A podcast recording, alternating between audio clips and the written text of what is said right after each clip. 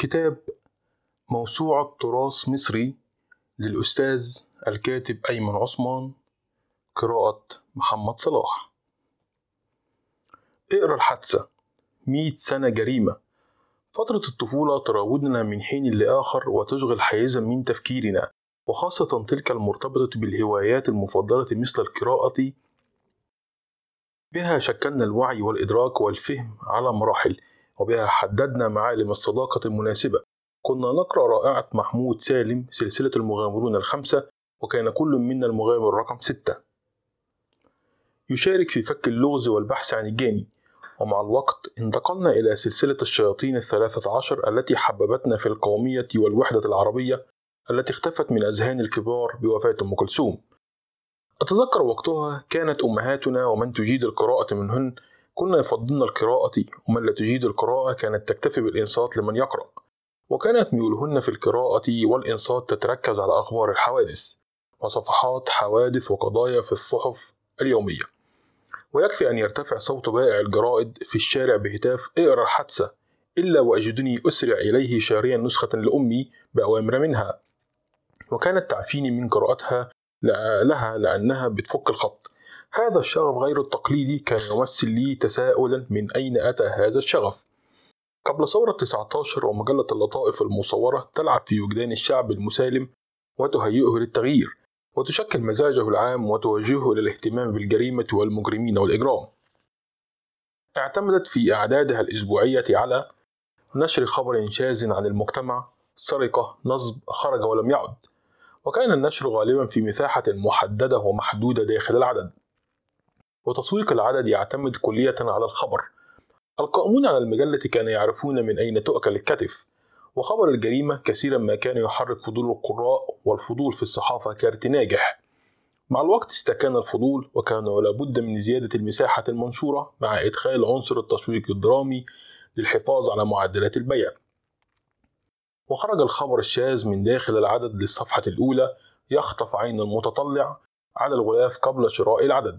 وتنوعت الأخبار لتشمل القتل والسفاحين وإقرا الحادثة. استثمرت المجلة عام 1920 جرائم السفاحين بدر الدخاخني وإبراهيم الفقير لزيادة المبيعات وتم اللعب على وتر الفضول والإندهاش والخوف من وجود القارئ بالقرب من مسرح عمليات السفاح رغم انتهاء الجرائم وإعدام السفاحين.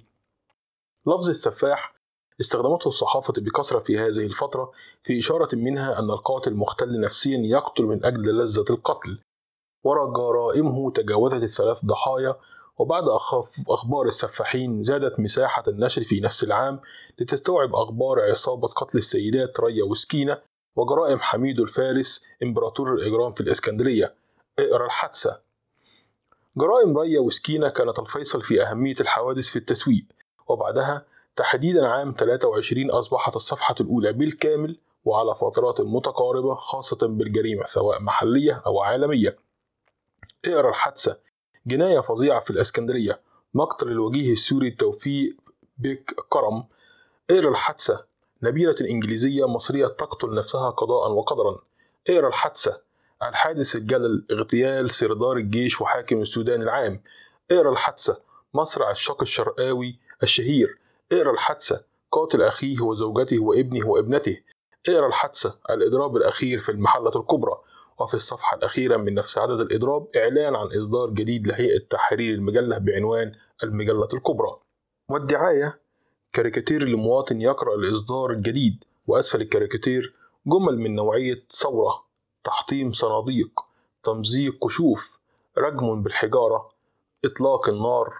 ضرب جرح سجن. بئس هذه الأخبار. تشويق تشويق تشويق. وكانت المجلة تخلط بين الجرائم والعمل الوطني وتساوي بينهما. اقرأ الحادثة. في ذلك الوقت وعلى خلفية هذه الظروف ظهر إمبراطور الإسكندرية اسمه عبد الحميد عمر وشهرته حميدو ولقبه الفارس. وهذا اللقب أطلقه عليه الخديوي عباس حلمي الثاني بعد أن هزم أحد رجال الخديوي. لم يكن مظهره يوحي بالقوة فهو قصير القامة ومكتنز. وكانت قوته تكمن في جمجمته الصلبة التي يضرب بها ضربة واحدة تهزم خصمه.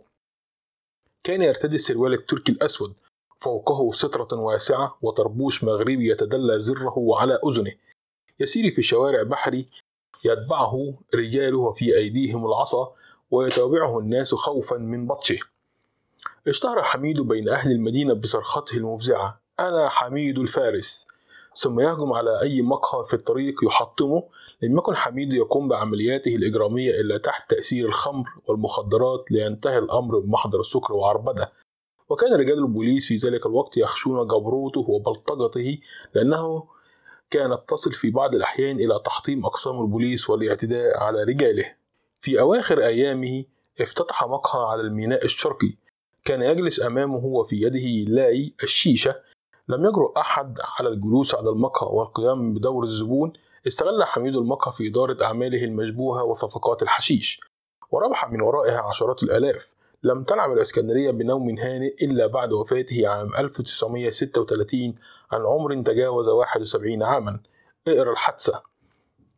بعد حميد الفارس سنت اللطائف سنة أن الجريمة تفيد في التوزيع وأنه مباح احتلال ما يقرب من نصف مساحة العدد الجريمة المتنوعة. صارت المجلات والصحف الأخرى على خطى اللطائف في فترات الثلاثينيات والأربعينيات فأحس القراء بحالة من التشبع الكامل من الجريمة وأخبارها وأخبار القتلة والسفاحين. أمثال خط الصعيد محمد منصور وسفاح كرموز سعد إسكندر وإبراهيم زملك. اقرأ الحادثة. أشهر سفاح في تاريخ الجريمة في مصر هو محمد منصور خط الصعيد. منصور جرفه الثأر إلى قتل سبعين فردا من أسرة واحدة حتى استلذ القتل. استوطن الجبل والتف حوله المطاريد أصحاب السوابق والمطلوبين وبدأوا في فرض سيطرتهم على الأهالي.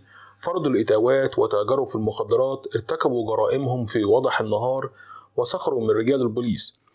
كانوا يسطون على القطارات على مهل ودون تعجل أو خوف من العقاب. ذبحوا عددا من الجنود البريطانيين. ولأن دم المحتل غال ثارت ثائرة بريطانيا وطلبت برقبة محمد منصور. تسببت جرائمه في إحراج عزيز باشا أباظة مدير مديرية أسيوط حين سخر منه الملك فاروق وسأله لفظ الخط بنقطة فوق الخاء أم بنقطة فوق الطاء. بمعنى أنه الخط أم الحظ الذي يساعده دائما على الهرب. ولكن الحظ سرعان ما تخلى عنه عندما تعرض لوابل من رصاص العمدة وغفره. وبادلهم الخط إطلاق الرصاص وسقط قتيلا بأحد وعشرين طلقة وانتهت أسرته مخلفا 600 قتيلا جعلوه أشهر وأخطر سفاح في تاريخ الجريمة في مصر. في عام 1957 أصدر نادي البوليس مجلة البوليس وكان رئيس تحريرها الكاتب سعد الدين وهبة 50 صفحة من المقطع المتوسط إجمالي صفحات العدد الواحد جريمة في جريمة. عن الفتوات مثل مطاريد الجبل أمثال عنتر السايح وبوضيف موسى وعباس الأسود ورصد محاضر وفوازير وقصص قصيرة وأشعار ومراسلات كلها لا تخلو من الجرائم وتراثها العربي والعالمي. شيء طبيعي ومنطقي مع مجلة يصدرها نادي البوليس أكيد مش أدب الطفل. اقرأ الحادثة. أشهر التغطيات الصحفية للجريمة وعناصرها كانت تغطية جريدة الأخبار لأخبار السفاح محمود أمين سليمان الشهير بسفاح اللص والكلاب نسبة إلى رائعة نجيب محفوظ اللص والكلاب. عن حياة السفاح الصفحة الأولى من الجريدة في الفترة ما بين 3 إلى 16 إبريل 1960 كانت مخصصة للسفاح. في 6 أبريل نشرت الجريدة في صفحتها الأولى منشور البوليس. وزارة الداخلية تحذر كل من يخفي أو يأوي هذا الشخص أو يتستر عليه أو يثبت من التحقيقات أنه كانت لديه معلومات تؤدي إلى ضبطه إنه سيحاكم طبقا للقانون. كما قررت وزارة الداخلية صرف مبلغ ألف جنيه مكافأة لمن يرشد عنه أو يدلي بمعلومات تؤدي إلى ضبطه. وفي 10 إبريل 1960 نشرت الأخبار خبر مصرع السفاح وأسفل الخبر وبنفس ال font خبر عبد الناصر في باكستان. وفصلت بين الخبرين بفاصل خطي بسيط تداول القراء الخبر بهذه الطريقة. مصرع السفاح عبد الناصر في باكستان. وفي منتصف الصفحة صورة السفاح مقتولا بيد رجال البوليس وهو ما أزعج السلطات المصرية وقتها فأممت الصحافة المصرية. بالرغم من القضاء على السفاح استمرت الجريدة تتبع حياته الخاصة وتتساءل عن أسباب تحوله من لص منازل إلى سفاح. إذ أثمرت الجريدة حالة الشغف لدى القراء في معرفة أخبار الجريمة الزبون دائما على حق. في لقاء مع زوجته نوال تحدثت عن طفولته البائسة وقسوة الأم وإهمال الأب مما دفعه للسرقة. وذكرت جريمة قتل ارتكبها في لبنان وعمره 11 سنة بعد انضمامه لعصابة لبنانية. وبعد سجنه والإفراج عنه عنه رحلته السلطات اللبنانية هو وأسرته فعاد إلى مصر يستأنف نشاطه الإجرامي. ومن السرقة إلى القتل العشوائي تربص بمحاميه لشكه في وجود علاقة بين زوجته وبينه. وبدأ سلسلة جرائم جعلته الأشهر في مجال الجريمة. اهتمام الصحفي الكبير مصطفى أمين بأخبار السفاح في جريدته اتخذها نجيب محفوظ محورا ارتكز عليه في روايته اللص والكلاب وحاول فيها معالجة العلاقة بين سعيد مران ورؤوف علوان. اقرأ الحادثة. وفي الثمانينات ظهرت مجلات متخصصة في الحوادث لاستثمار شغف القراء المتزايد في معرفة كل ما هو غريب ومثير حول العالم من اغتصاب وسرقة ونهب وقتل ونصب ودجل ودعارة وشذوذ واستغلال أطفال وتحرش وزنا محارم وقائمة تطول. ومن المجلات المتخصصة أخبار الحوادث وغيرها من المجلات التي تستثمر الجريمة وشغفنا بها. فخصصت الصحف اليومية صفحة للحوادث من عينة حوادث وقضايا اقرا الحادثة. وانتقل الشغف من الإعلام المقروء إلى الإعلام المرئي.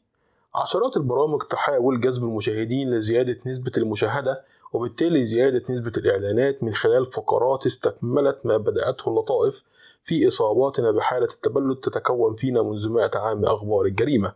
الأمر بدأ بخبر وانتهى بنتيجة وهي حالة لا مبالاة حين نسمع خبر قتل الابن لأمه. وعندما حاولنا إبراز الإيجابيات في حياتنا في الفترة الأخيرة مثل إخبار السايس الأمين الشاب بالشهم للأسف انتصرت سياسة اقرأ الحادثة.